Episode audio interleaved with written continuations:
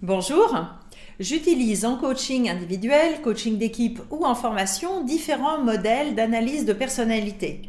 Quand il s'agit de mieux communiquer de manière individuelle ou en équipe, j'apprécie beaucoup le modèle process communication basé sur six dimensions psychologiques que nous avons tous en nous plus ou moins développées. Idéalement, nous devrions être à l'aise dans chacune de ces dimensions pour nous adapter aux situations et à nos interlocuteurs choisir la stratégie de communication la plus efficace.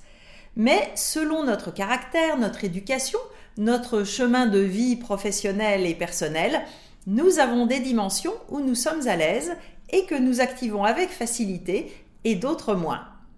Mon objectif avec ces vidéos est d'attiser votre curiosité par rapport à vous-même et par rapport aux autres pour repérer ces dimensions dans des réunions de travail ou simplement avec votre partenaire de vie.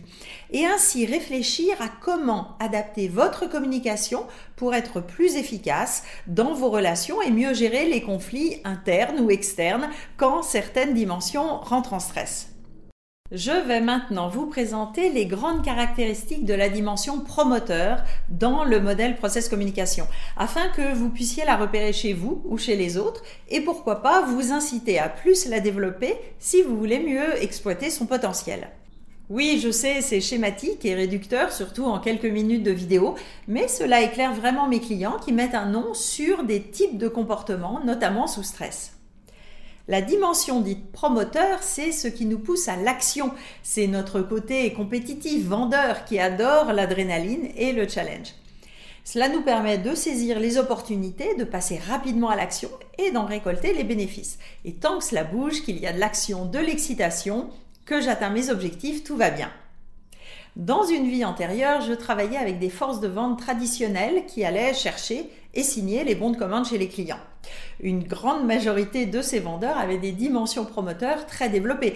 C'était d'ailleurs un des critères de recrutement et je me souviens de l'excitation qui montait dans les réunions de vente quand on présentait les objectifs et surtout les bonus, les récompenses à la clé. Les côtés positifs de la dimension promoteur, c'est une grande énergie, souvent alliée à de la confiance en soi, un côté tout est possible et fonceur. Et souvent, les personnes avec une dominante promoteur vont aimer le challenge, la vente, la prise de risque éventuelle si le jeu en vaut la chandelle.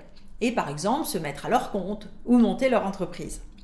En revanche, face à de la routine ou des contraintes qui m'empêchent d'atteindre mes objectifs, cette dimension va rentrer en stress. Et si elle est dominante chez vous, vous risquez alors de passer à l'action coûte que coûte, quitte à prendre des risques importants, à enfreindre des règles ou, même à manipuler les autres.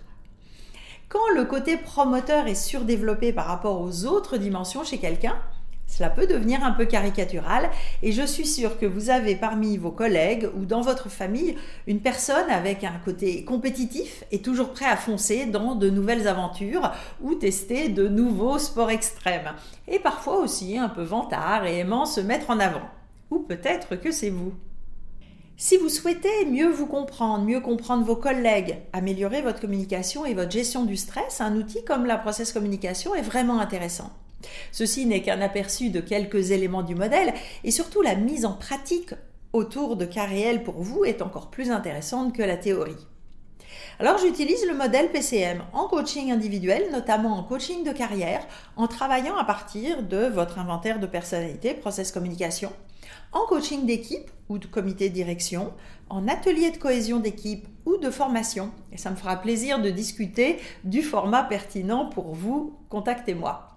J'espère que cette vidéo vous aura donné envie de développer votre compréhension de vous-même et des autres pour développer des relations plus riches. Si ces sujets vous intéressent, abonnez-vous maintenant à ma chaîne en activant les notifications pour être prévenu des prochaines vidéos. Et vous pouvez vous inscrire également à ma lettre d'inspiration mensuelle avec le lien ci-dessous. À bientôt!